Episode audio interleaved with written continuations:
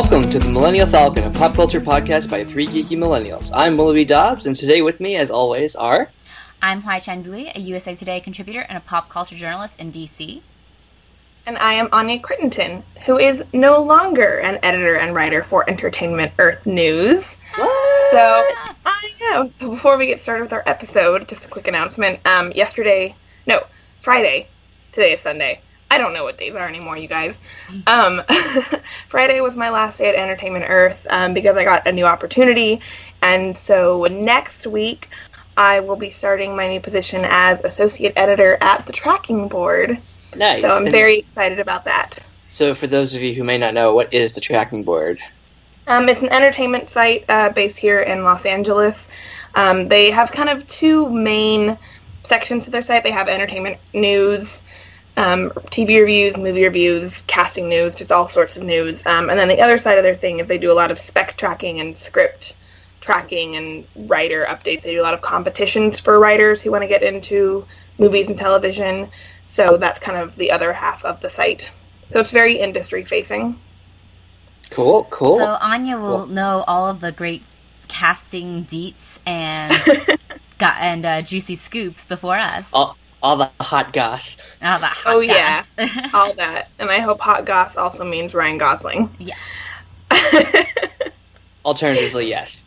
yes. Um, but yeah, the congratulations on your new job. I hope it all works out well. yeah, Thank you. I'm sure you guys will congrats, be getting Anya. more updates. So yeah. All right. So going into the episode now, which is arguably the more exciting part of this. Um, a couple weeks ago, uh, an actor that we all really love got cast in a franchise we all really love, and that would be John Boyega in Pacific Rim 2, which led us to thinking about how much we love Pacific Rim and how it, it's so great, and specifically about its world building, how director Guillermo del Toro was able to build this world where kaiju started attacking our Earth and we had built giant robots to combat them, and how he had kind of built this world in two hours, and it felt fully formed, and just how other movies have also tried their hand at world building, and how it's worked in the past and how it hasn't worked, what you should do, what you shouldn't do. And so today we're just going to discuss world building in film and what we think of it. Yeah. Yeah. So, what do you guys think is the most effective way of world building? Because there are very different techniques that a lot of directors have used to, to world building. Uh, they use the montage, the voiceover, sometimes just a little bit of text on screen, or sometimes it's just informed, like characters will deliver the world building through exposition. Uh, so, what has been like the most effective way world building for all of you guys? Um, I think uh, I would say most recently uh, the Mad Max movie, uh, Fury Road. I think it has an incredible world that that you that you just understand almost immediately from the get go. You understand that there's been an apocalypse, and you've seen that society has kind of been rebuilt into this weird, desolate, like punk rock, post punk rock. You know, everybody's wearing weird clothing and uh, uh, everything is like designed with like a Immortan Joe's logo on it, so like you can tell that he's like you know the main supplier of like everything. Um, and I think I mean in in the most modern case, that would be the one I I would go for exactly. Um, other movies that have done it really well, um, I think we can go right ahead and say Lord of the Rings. Um, but I think it, that's because it was also based on a book. So like we could talk about that, where it's like, you know, the, how these movies are adapted from books and how they how they do well adapting the world building too.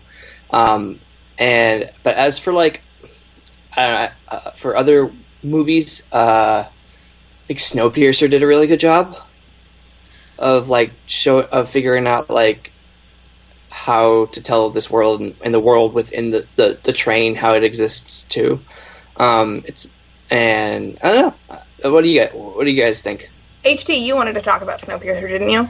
I did. I really liked the world building in Snowpiercer. I think that was my favorite world building as of recent movies.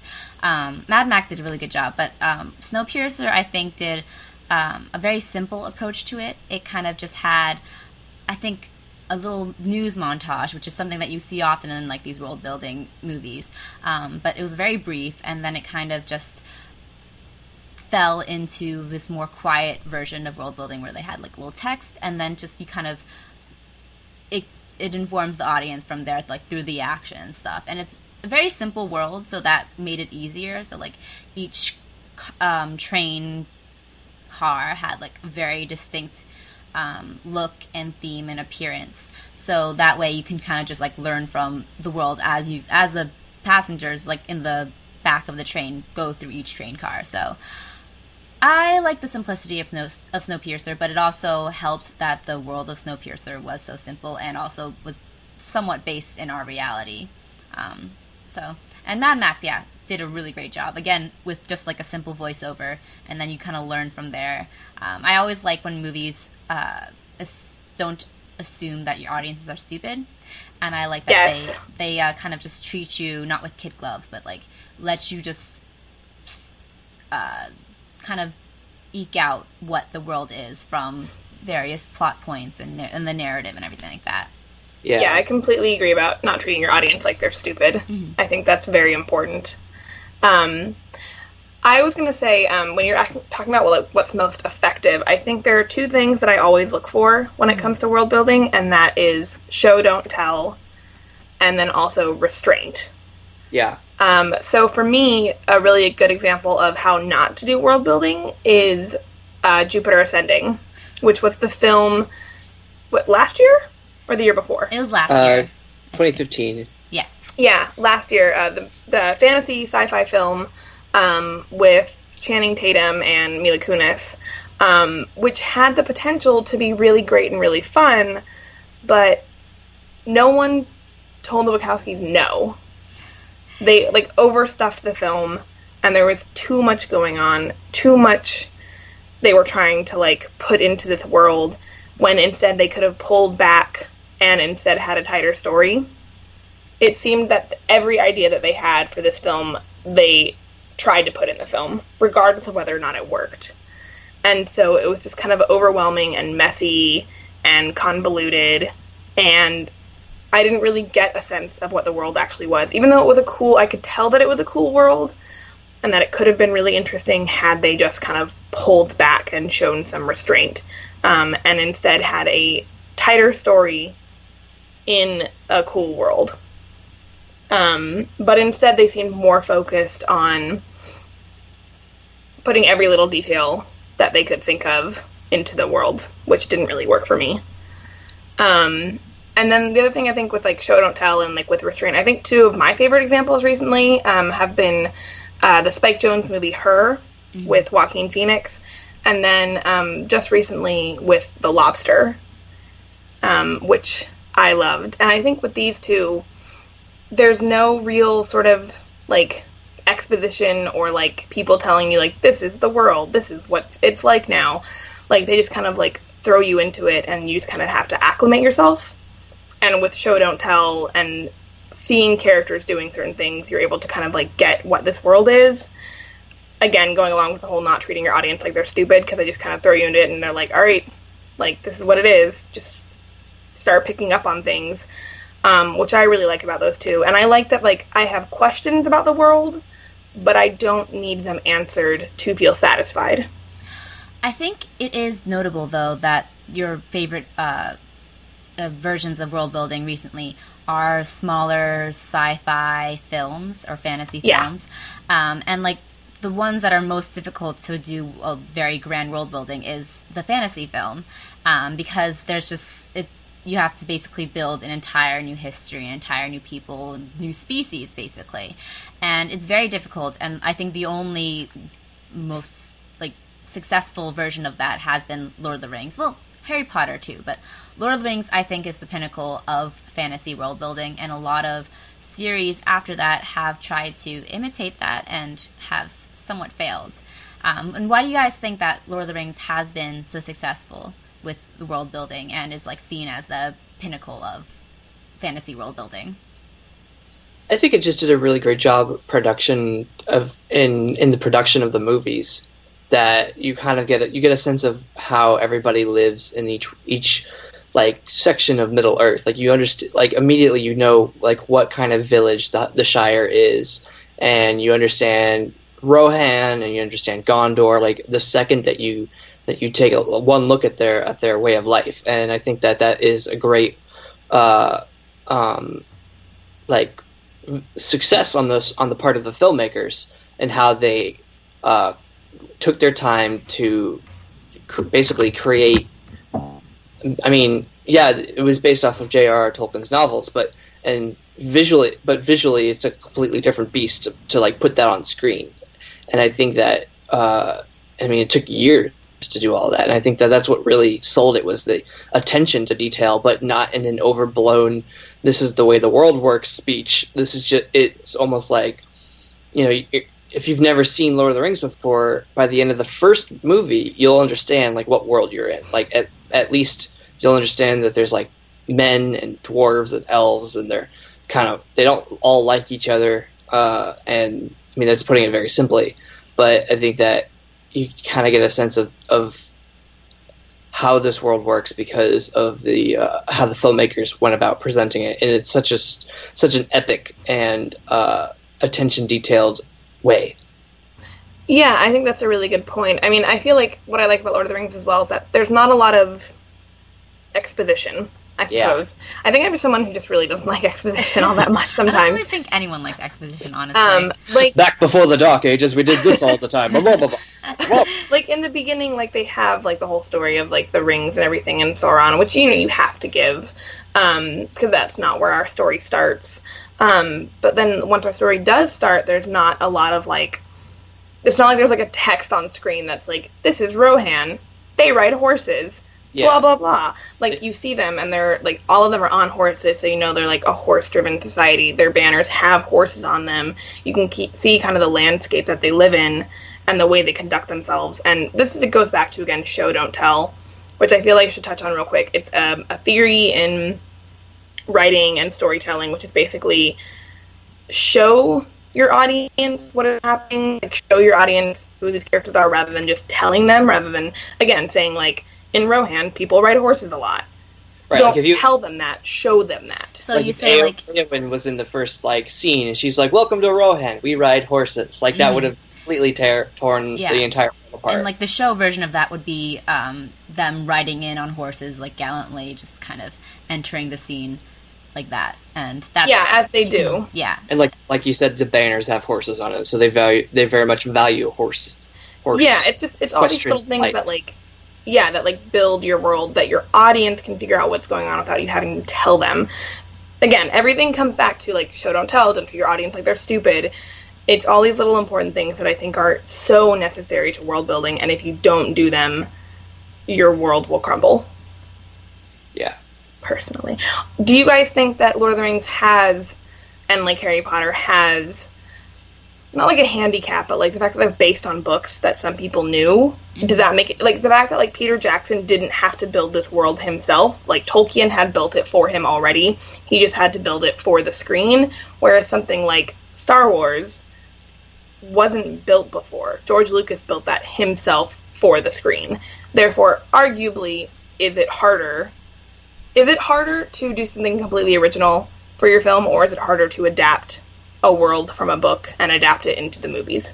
I think it's harder to adapt a world from a book into movies because adapting it originally, you have no. The only thing you have to go on is inspiration of other other films and movies. Whereas when you're adapting something straight from a book into the, you have to try and get it right, or at least get the essence of it right. So you have to, you have you have a, a you have a, a, a goal in mind that with an original film you really almost don't. Whereas with an original idea of a world, it's almost like it's kind of like the Wild West. It's fair play. You can do kind of whatever you want as long as it's within within a set of rules. Whereas if you're adapting like a um, a book to movie, especially one of fantasy, you you have to kind of you have to play by the rules that um, an, another author has given you. So you have to say, well, you know, there are no dragons in this world anymore, so you can't just put a dragon somewhere. Um, and or along the lines of like Harry Potter, like uh, you can only do certain spells that we know exist in this world. Like you can't just uh, turn back time with a flick of your wrist. Like you have to have a special like device that does that. Um, whereas with Star Wars and other like I mean, Star Wars is not super original. I mean, but the his world itself, it's not based It- off of a book. I or mean, it is original though. yeah, Mhm. yeah, Like nothing's original in that sense, but like Star Wars is original. Yeah. Right. So like he was like, you know what, we're just gonna have planets that are based on one topography, and that's the world in this particular instance. And I think that you know he he kind of was able to just kind of fling everything out there, and there's, I mean. Yes, the prequels kind of go a little bit much, and he had no yes men, so that we kind of get the Jupiter ascending pro- problem. But there's a lot of exposition and like how the Republic works, Um, but with the original movies, you get a sense of how the Empire works just by the fear that everyone has of the stormtroopers and of the Death Star. Like everyone's like, "Oh my gosh, what's happening here?" Um, and you really don't get a sense of like how the Senate works. You understand that there is a Senate, but then uh, he had, the Emperor had just aban- you know, thrown it out at the very beginning of A New Hope. Uh, and then it's only the regional governors have direct control over their systems. So it's like you kind of get this based uh, idea of how the empire f- works and how the rebellion is working against it. They want to bring back democracy, and that's kind of it. And you kind of get that. Whereas, um, and he, he, you know, he's just taking it from his history, from Flash Gordon, from other stuff. He's mixing it all together, um, and he's playing with his own rules. Whereas with Peter Jackson, he had and uh, the filmmakers on Harry Potter, they had to abide by their respective authors' rules. Which I mean, what do you guys think of that? I think yes and no. I agree with some aspects of what you're saying, in that like it allow like original stories allow uh, directors and storytellers greater freedom, creative freedom.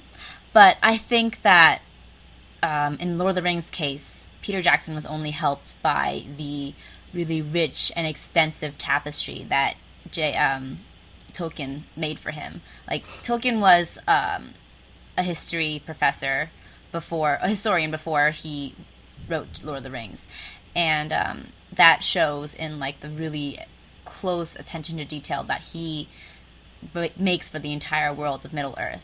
And like I think that while you can in original stories like Star Wars um, do so, many- so so many more things, that also um, invites the possibility of bogging the story down with putting in too many details, putting in too many things, and having so many inconsistencies.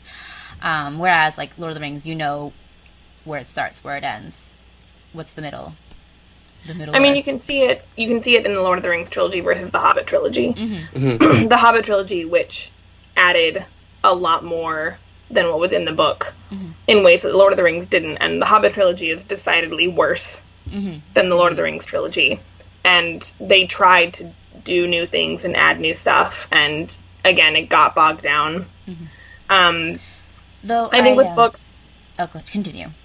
I think with books, the hardest part is just adapting to like adapting a book like Lord of the Rings, which is super dense, hmm into even if it's three hours, it's still three hours versus a very long, very dense book. So I think the hardest part is just kind of condensing it. Yeah, But I think, like you were saying, the rules that Tolkien had put forth only helped Mhm. uh, Peter Jackson rather than hinder him. Mhm. Um, whereas, so I think that does help. Like that's the hardest part is just adapting it and condensing it. Whereas in a completely original idea, you have the uh, possibility of it getting away from you Mhm. and it becoming a beast unto itself. That really doesn't work Yeah. Very true. in a two-hour setting. Though I do see Willoughby's point in the early Harry Potter movies, which were a little bit weighed down by the exposition and trying to stick close to the world that was in the books. Um, and then, like the the series became so much greater creatively once they kind of let go of their like strict um, adherence to the books and kind of just like Alfonso Cuarón went and created did um, Prisoner of Azkaban, which was not completely accurate to the book, but was one is probably the best Harry Potter film. It Um, is. yeah, but But again, like it- there's a balance. I'm curious about that though because like people love the first two Harry Potter movies. Mhm. Like Christopher Columbus, I felt brought that world to life in such real ways, You did, and that the later films didn't work as well. yeah. I mean, they didn't suffer that much, but you could tell in like the beginnings of the first movie, especially, they were just kind of like, "Oh, this is how Hogwarts works. This is how, etc., etc." And like, it didn't really completely suffer for that, but I think that it did weigh down a little bit. But then again, it's like, how else could they have done it at the same time? Yeah, because it is the first. It's the first story in this seven-part epic of of this child's life. Mhm. You kind of have to almost have an entire movie dedicated to like the introduction of it. Mhm. That's Um, interesting. I, I don't I don't see them that way. I've Really? never I've never felt that they were pulled down by that at all. No, because there's not really. I don't see the exposition that you're talking of. It just it's just the characters existing Mm. as they are. Like no one's no one's sitting down. Like I don't know. Harry's finding out about everything the way he does in the books, That's true. and it just it feels natural and it feels right.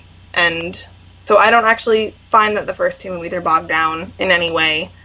Um, I think that the later films are bogged down by David Yates trying to do things that he should not be doing. a little too stylized. I don't know. Like Deathly Hallows Part One is still one of my favorite Harry Potter movies too. So and it's, still my favorite. yeah, it's like it's a personal thing because I really like those sort of intimate character studies and films. Mhm. So when they in the book when it didn't it didn't work very well when they were just like camping for half the the, the novel, but it worked really well on screen for me, and I was like it elevated it. I think. Um, yeah, I think although could- Prisoner of Azkaban, still the best. still the best. And I think that with books and movies, it's always kind of interesting, like hit, hit or miss, um, on especially when it comes to people's opinions on like what how they think they did well adapting something. And I think that um, that it definitely goes back to world building because you kind of have to like how believable is this world? Are they doing? You know, can can you imagine yourself in this particular world? And I think that um, I mean that's definitely not the, the standard for like these like book to movie adaptations. Um, but I think that, that that's a good um, starting point to see like did they get the the world right, um, and if they did, does that? I mean, obviously the story matters, but like it's it's a I think it's fundamentally one of the first things you have to do is get the world right to adapt a book into a movie. What do you guys think? I agree. Um, just like getting the essence of the world, probably um, more so than even like the details. The details are important, and they're the ones that actually help the audience, like draw the audience into that world. But I think that as long as you get that essence and the that's the important part, the core of it. I guess. Yeah. Even though like yeah, world building is very much the devil's in the details kind of thing. Mhm. Um, I wanted to ask you guys. Uh, we cu- Willoughby kind of touched on this earlier with George Lucas kind of Lucasing his world building, I guess you could say, kind of bogging it down in lots of details and trying lots of different things that sometimes creatively worked and sometimes did not. Um, with J.K. Rowling, she created this really rich, um, really um, self-contained and original world in the Harry Potter films. But um, some of some people are critiquing or criticizing her continued world building with Fantastic Beasts. Like she's in through Pottermore, she is creating like this history of magic in North America, and it's clearly not as well researched or as um, kind of knowledgeable of American history as it was with her uh, world building in Britain for Harry Potter. Because like bef- when Harry Potter was self-contained in that sort of British community, it worked well, but when you expand it, sometimes it doesn't completely work. Uh, so, what do you guys think of that? Do you think that this expanded world building for like Rowling and other directors who try to like build upon like a more simpler world, uh, is it advisable? Do you think it works? Do you think it can work?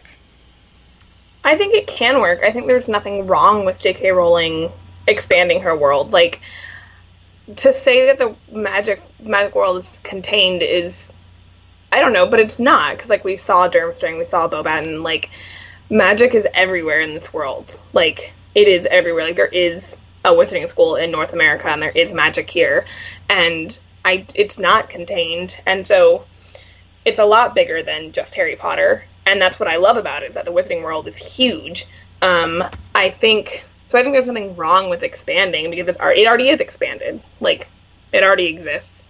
Um, I think the problem comes from I feel like there's a sense of it being rushed right now. Mhm. Like there's a sense of like you have to like get this out, you have to get this out. Like everyone wants to know about this, and it's like rather than taking your time and doing all the research, it feels a bit rushed. And I think that's kind of where the problem is coming um, with at least Harry Potter. But I mean, I'd be lying if I said I wasn't excited to get more stuff about Harry Potter. Like, yeah. Give it to me. I want more magic. Um, Willoughby, I remember a couple episodes ago, this uh, more than a couple, this is a while ago, you kind of mentioned your um, reluctance with J.K. Rowling adding to the canon through her Twitter, for example.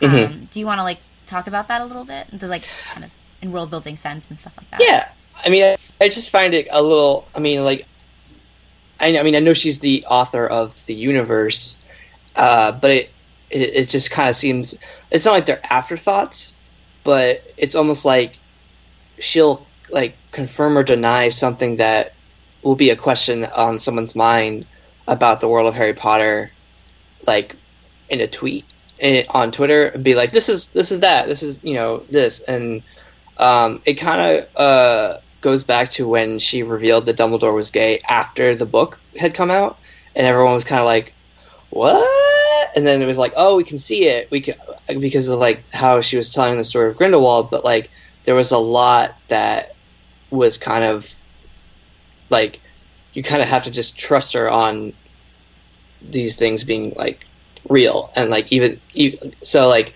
when she tweets something out and suddenly it's canon like i'm just kind of wondering like is it because it's kind of like it wasn't like in a in a text or it wasn't on pottermore it was kind of her saying something to a fan's question or something so it's kind of like i mean we always talk about death of the author when it comes to stories and how we interpret stories. So, what do you guys think of her continuing to kind of like expand just like the little details of the world? Because I don't know. To me, sometimes it's kind of like I, I, don't know. I, I, I I like some of it, but it but to me, in my opinion, it just seems a little bit like afterthoughts. But maybe it's just because I don't I don't know. I don't know think? if I agree. No. I don't know. Um, I think maybe partially it's because I'm getting really tired of the constant criticism thrown her way, um, and I don't think a lot of it is fair. Um, but the Dumbledore thing, I think, is not the same thing as answering a question on Twitter. Dumbledore was a problem because of representation, which the Harry Potter books lack a mm-hmm, lot. Very, very much. And having a canon queer character in your books in text is really important for representation and for the fact that children are reading your book. Like, had I read that there was a canon queer character in Harry Potter, that would have affected my whole world. Um, and so I think Dumbledore being gay after the fact is a problem of representation. Mm-hmm. Whereas I think if someone asks her a question and is like, oh, does magical law enforcement have authority over blah, blah, blah, blah, blah on Twitter? And she answers that, like, I don't see why that's a problem. Like she's not she doesn't have time to put every detail in her books about the entire world. Like this is a fully realized world and she couldn't have put every single question that every fan would ask in her books. And she is the creator of this world and i think if someone wants to ask her like hey how does this work in the world? and it wasn't in the books and she says oh like this on twitter. That's really cool i see no problem in that i don't see it as an afterthought i, th- I see it as fans and creators continuing a dialogue about an interest in the world. So, yeah. Right. North America is different because that's a whole nother thing about again representation. Mm-hmm. So like that's different. I think it's just you have to you you can't just say oh it's all the same. Like you have to qualify what it is we're talking about when it comes to world building um, and J.K. Rowling and all this stuff. But also, I just love her.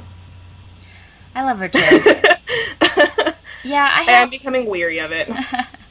I mean, I love her too. I mean, I'm not. I mean, I, I love the Harry Potter books. It's like don't don't get me wrong. Yeah, I have mixed feelings about it too. I think her problem with um, kind of building the world through Twitter and through Pottermore kind of has is somewhat connected. Uh, I agree with like Anya that it's like a little bit rushed and sometimes they do seem like after afterthoughts, but I do respect her as the author to build her world however she wants. Mm-hmm. It's just like it's whether you think that world building should be kind of created all at once and just like everything is encapsulated in the beginning and like that's the whole author's intent at, at first and like they don't add anything or take anything away afterwards um, i guess i could think of it as like the anti-tolkien because like he already had the whole plan for the world even before he started writing the story of lord of the rings. Um, whereas j.k rowling is just kind of expanding upon it and she could fall into the danger of lucasing herself as well. I hope she Mhm. doesn't but it's just it's a it's a in, you know shaky path to walk i think. So i don't know i agree with both of you basically Yeah, it, there's no clear answer. yeah yeah. um, although I don't know if there's anything but like excitement for Fantastic Beasts. Oh yeah. yeah. I mean, I'm ex- I'm so excited. I love. I want to. I kind of uh, love like the political part of it. Like I love the Ministry of Magic, that whole like part of it. So I want to see like how the Magical Congress of the United States functions and if they function. Mhm. yeah Yeah, we'll and like, did you guys see the recent featurette about uh, Newt Scamander and like who Yeah. is attorney has that whole moment of being like your guys' relationship with non-magic people is backwards, yeah, I yeah. It's a which I found really interesting.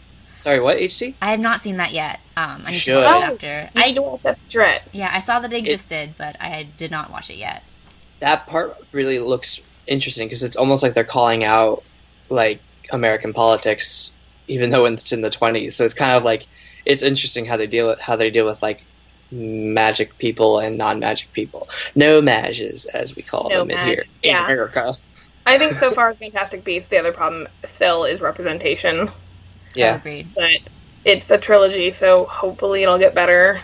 But that's definitely a bit disheartening, given that it's in 20s New York. They have one black actress, I think, playing um, a, a official in the magical Congress. yeah, I she's think, like right? one of the like the head, I think, or something like Yeah, that. yeah. might be the But it's sad that when we're like, oh, one yeah. woman of color. no, agreed. Hopefully, it'll change. Um, so, is there anything else that you guys want to add about world building? Um, any other movies that you want to highlight that you think does a really great job with world building? Oh, you know what?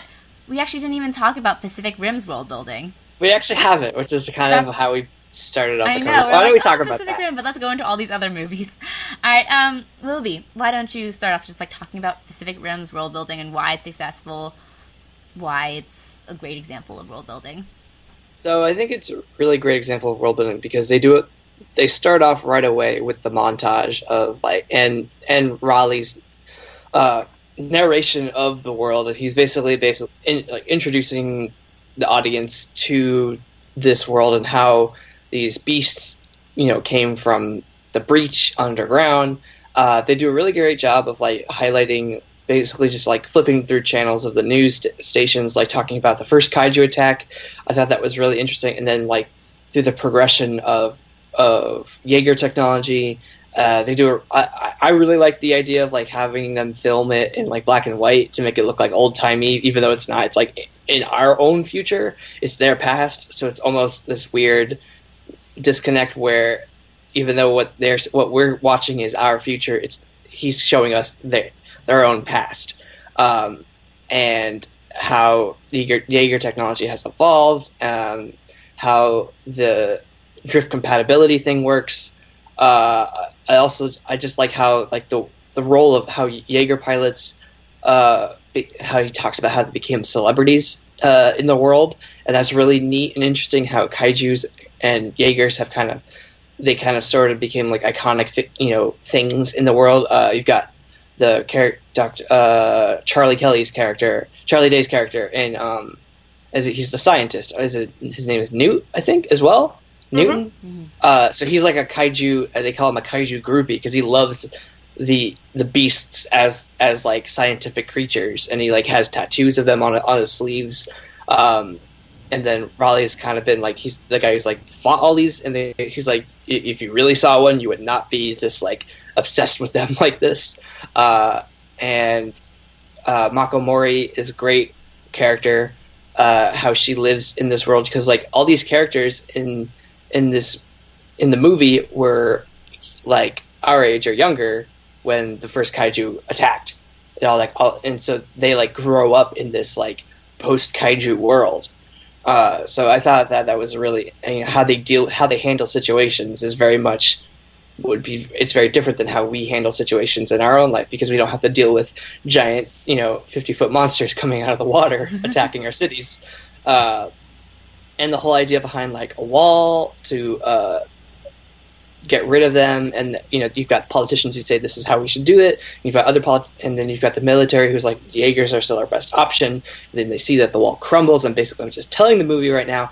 What I'm saying is that the movie does a really good job of like showcasing how the world interacts with each other and the kaiju uh, in in Pacific Rim v- using like great filmmaking techniques and editing So, what are the techniques they use? They use. I know you mentioned they use like voiceover with Raleigh. Um, do they do like a montage and stuff? And They do the news montage. they montage. do they do a news montage They do at like a combo beginning. of all the uh, world building techniques, basically. Yeah, and he and it's and it's Guillermo del Toro's like uh you know love of the genre that really kind of sells it because you could he everything he does is with a, a a swift hand with love and care and detail. Um, the Shatter Dome, which is where all the Jaegers are housed, has like it's all like meticulously painted to make it look like it's you know been used for years, and it's like the last bastion of hope, um, and that you you see that the Jaegers are war torn, like they've got scratches all over them uh, that you can't clearly see unless they've got you're shining a light on them. Uh, just the whole everything feels real. I mean, I know we're talking about giant fifty foot monsters and robots fighting each other, but like everything about the world feels like you could just live in it. And I think and I think he does that with uh, expert production design and great cinematography. Um, and you kind of just see the scope of the world um, in the uh, small sense of character interactions and as well as the larger global scale of the, the conflict. I think one of the things that Pacific Rim benefits from is that it's rooted in the real world, and I feel like sometimes world building can be a little easier when it is rooted in that kind of thing, or it can be harder. Yeah. It depends on like what kind of story you're telling. So it's rooted in that, and also draws on like our genre expectations of monster movies, and Yeah. like basically the world that they're in, kind of had that like monster movie education as well. So they're like genre savvy. And it's almost yeah. It's kind of like when um, in in the movie Scream, it's Mm-hmm. a bunch of these people who have seen these horror movies trying to fight off a serial killer Mhm. uh, in a horror movie. yeah. So uh, it's kind of like the, with their knowledge of all this, like, like cool like genre stuff that they grew up with, they're now taking that to like the real level. Yeah. Um, the world itself is like pretty simple. It's just like has slight variations on our real world, but it's so informed by previous monster movie, mecha, anime genres that it's easy for us to just kind of like fall into that world. I think. Um, Yeah. Anya, anything else you want to add about Pacific Rim? I no, I completely agree. It's the best. Yay! Yay! So yeah, um, I think that maybe it's a little easier for movie for world movies that are based in the real world to kind of world build because they already have that basis. And um, although it it can suffer from it too because sometimes it just like makes small variations or like does things that wouldn't be completely realistic if it stems from like the world that we're living in. Um, so, uh, yeah, I think that. Do you guys have anything else you want to add about world building? Just that it's really fun. Uh, it's really fun to think about, like in terms of like genre movies, like how just in, in both like the culture of the movie and how they like like how Mad Max like the, how that culture has like reacted to the how they've like kind of bounced back in like this weird new culture, and then how like Pacific Rim like almost like fights against it because they don't want these kaiju, so they're like the you know we're gonna try our best to be like the best we can be in this world, uh, with, and not lose our humanity. Yeah. All right. Um, let's move on to the last segment of our episode. I really, really, really, really, really like you.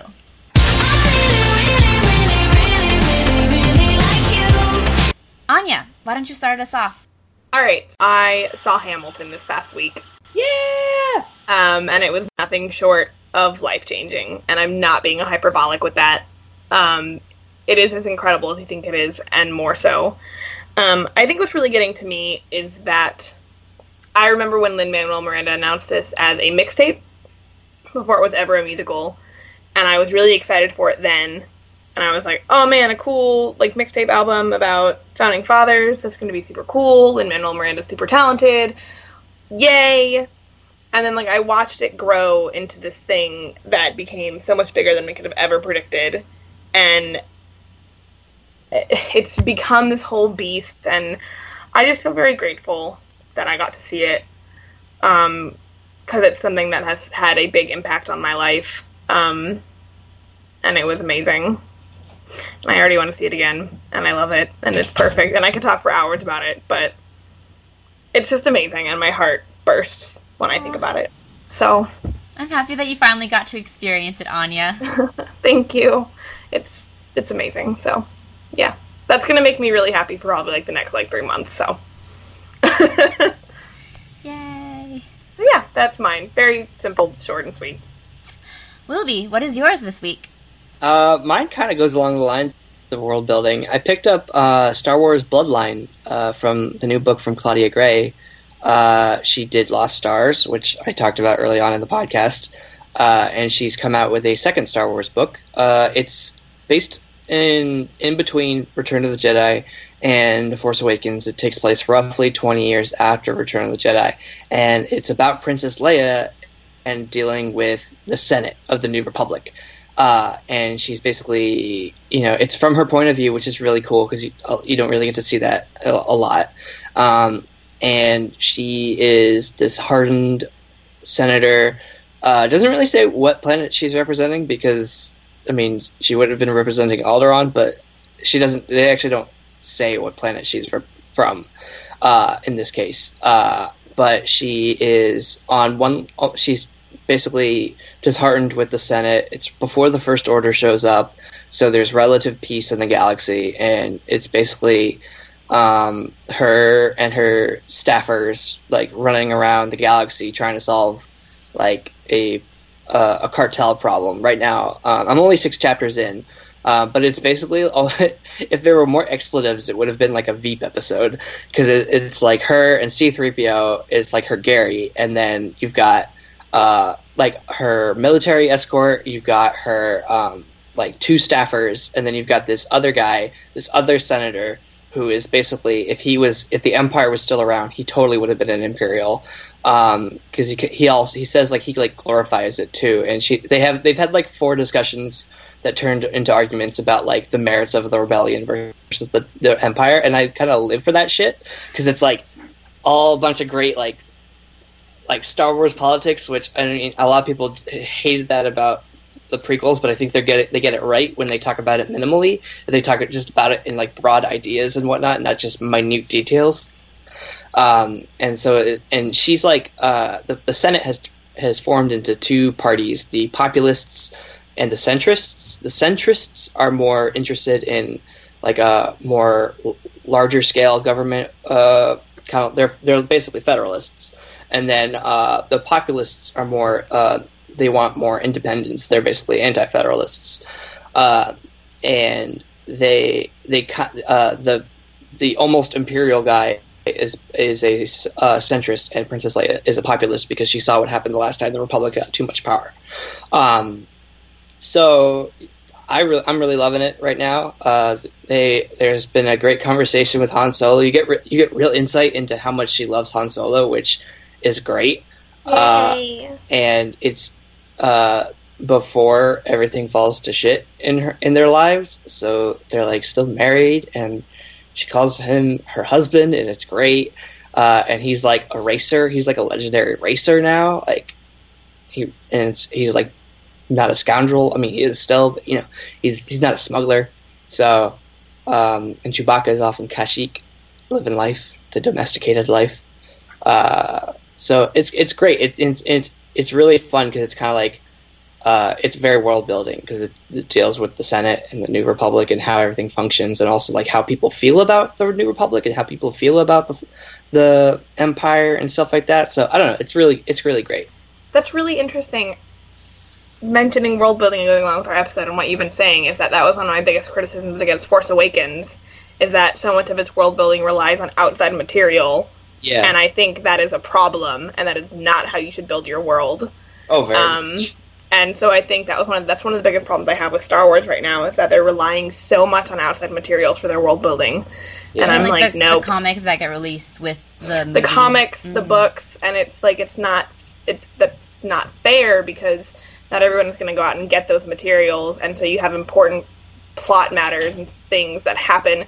Like there's a shot in The Force Awakens when they use Starkiller for the first time and it destroys one of the planets, and like it focuses on these characters, like it's like has this like massive close up on these characters, and you're like, oh, they're important for some reason, and you Yeah. don't you don't find out why they're important except unless you read the outside materials, and like that Yeah, is if- really if- bad world building. if you if you read the novelization of the book or if you read just like the stuff around the journey to the Force Awakens, you'll you would understand. Uh, and that's a that's a huge problem. But um, It's a marketing thing too, though. It's like, it's a marketing thing. Uh, Problem. Well, that all said, this book is great because it's it's like it's like Princess Leia's like one last mission in the Senate before she's like, I'm out of here, I'm out of here. But I, I want to. But she's like, she she thought about, you know, she wants to do one good thing before she leaves the Senate, which has just turned into nothing. So, it's it's a it's a good read. Um, I'm only at the beginning, but it's fun. All right, HT. What about you? all right. Um, I really like this week is actually something that hasn't come out yet, and I don't even know if I'm gonna like it, but it's something I'm really excited for, and I can't really explain why. The Shallows, aka Blake Lively in a bikini versus a shark, which That's has, out now. Yeah, it's out now, right? Yeah. Oh, it's out. out Never mind. week. It is This out. week. It's out this week. Yeah, it comes out. You this haven't seen it weekend. yet. I haven't seen it yet. I just like, I can't explain why I'm really excited about it. It just looks like a stupid, fun movie, but at the same time, it has like an 89% on Rotten Tomatoes. Really?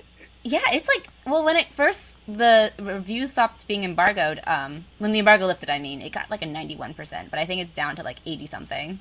That's still pretty good for like a movie that people think is just going to be. You know, that's a type of movie that would normally get like forty-seven percent on Rotten Tomatoes. Yeah, I know. I, it looks so stupid. Oh, it's at seventy four percent now, but when Oh, it started, okay. it was like ninety one percent.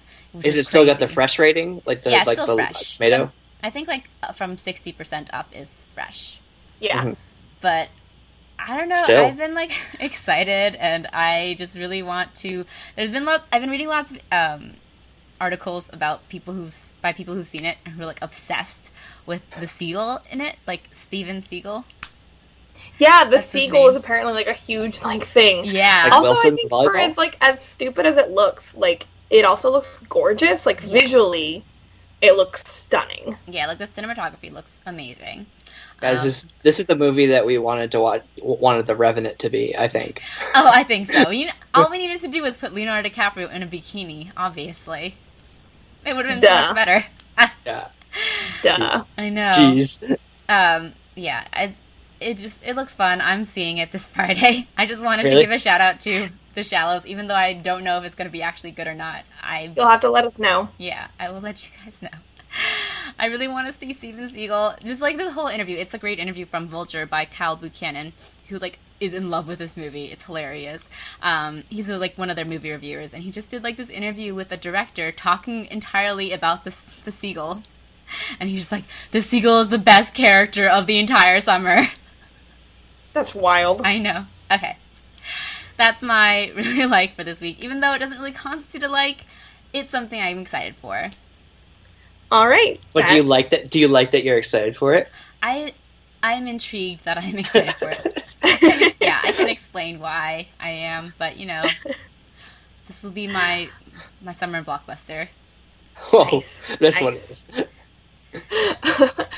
All right, guys. Uh, so, if you guys have any thoughts on world building in films, if you guys have any thoughts on Hamilton, if you've seen it or if you want to see it, I'm sure you all want to. Um, everyone does. Um, if you have any thoughts, if you've read Bloodline yet and you have any thoughts on that, and if you've seen The Shallows or you want to, definitely come let us know and talk to us about these things. And where can they do that, Willoughby? You can do that on our blog at millennialfalconpodcast.wordpress.com. We're on Facebook. Uh, if you search for us there, we're at We're on Twitter as at Falcon Podcast. Uh, you can rate, review, to, and subscribe to us on iTunes and Google Play. And if you're so inclined, we're also on SoundCloud. Um, so, and where can they find you guys? You can find me at HChanBui on Twitter. You can find me at Anya Crittenden on Twitter. And I'm at Willoughby Dobbs on Twitter. All right. Thank you for Until joining us. Bye. Bye.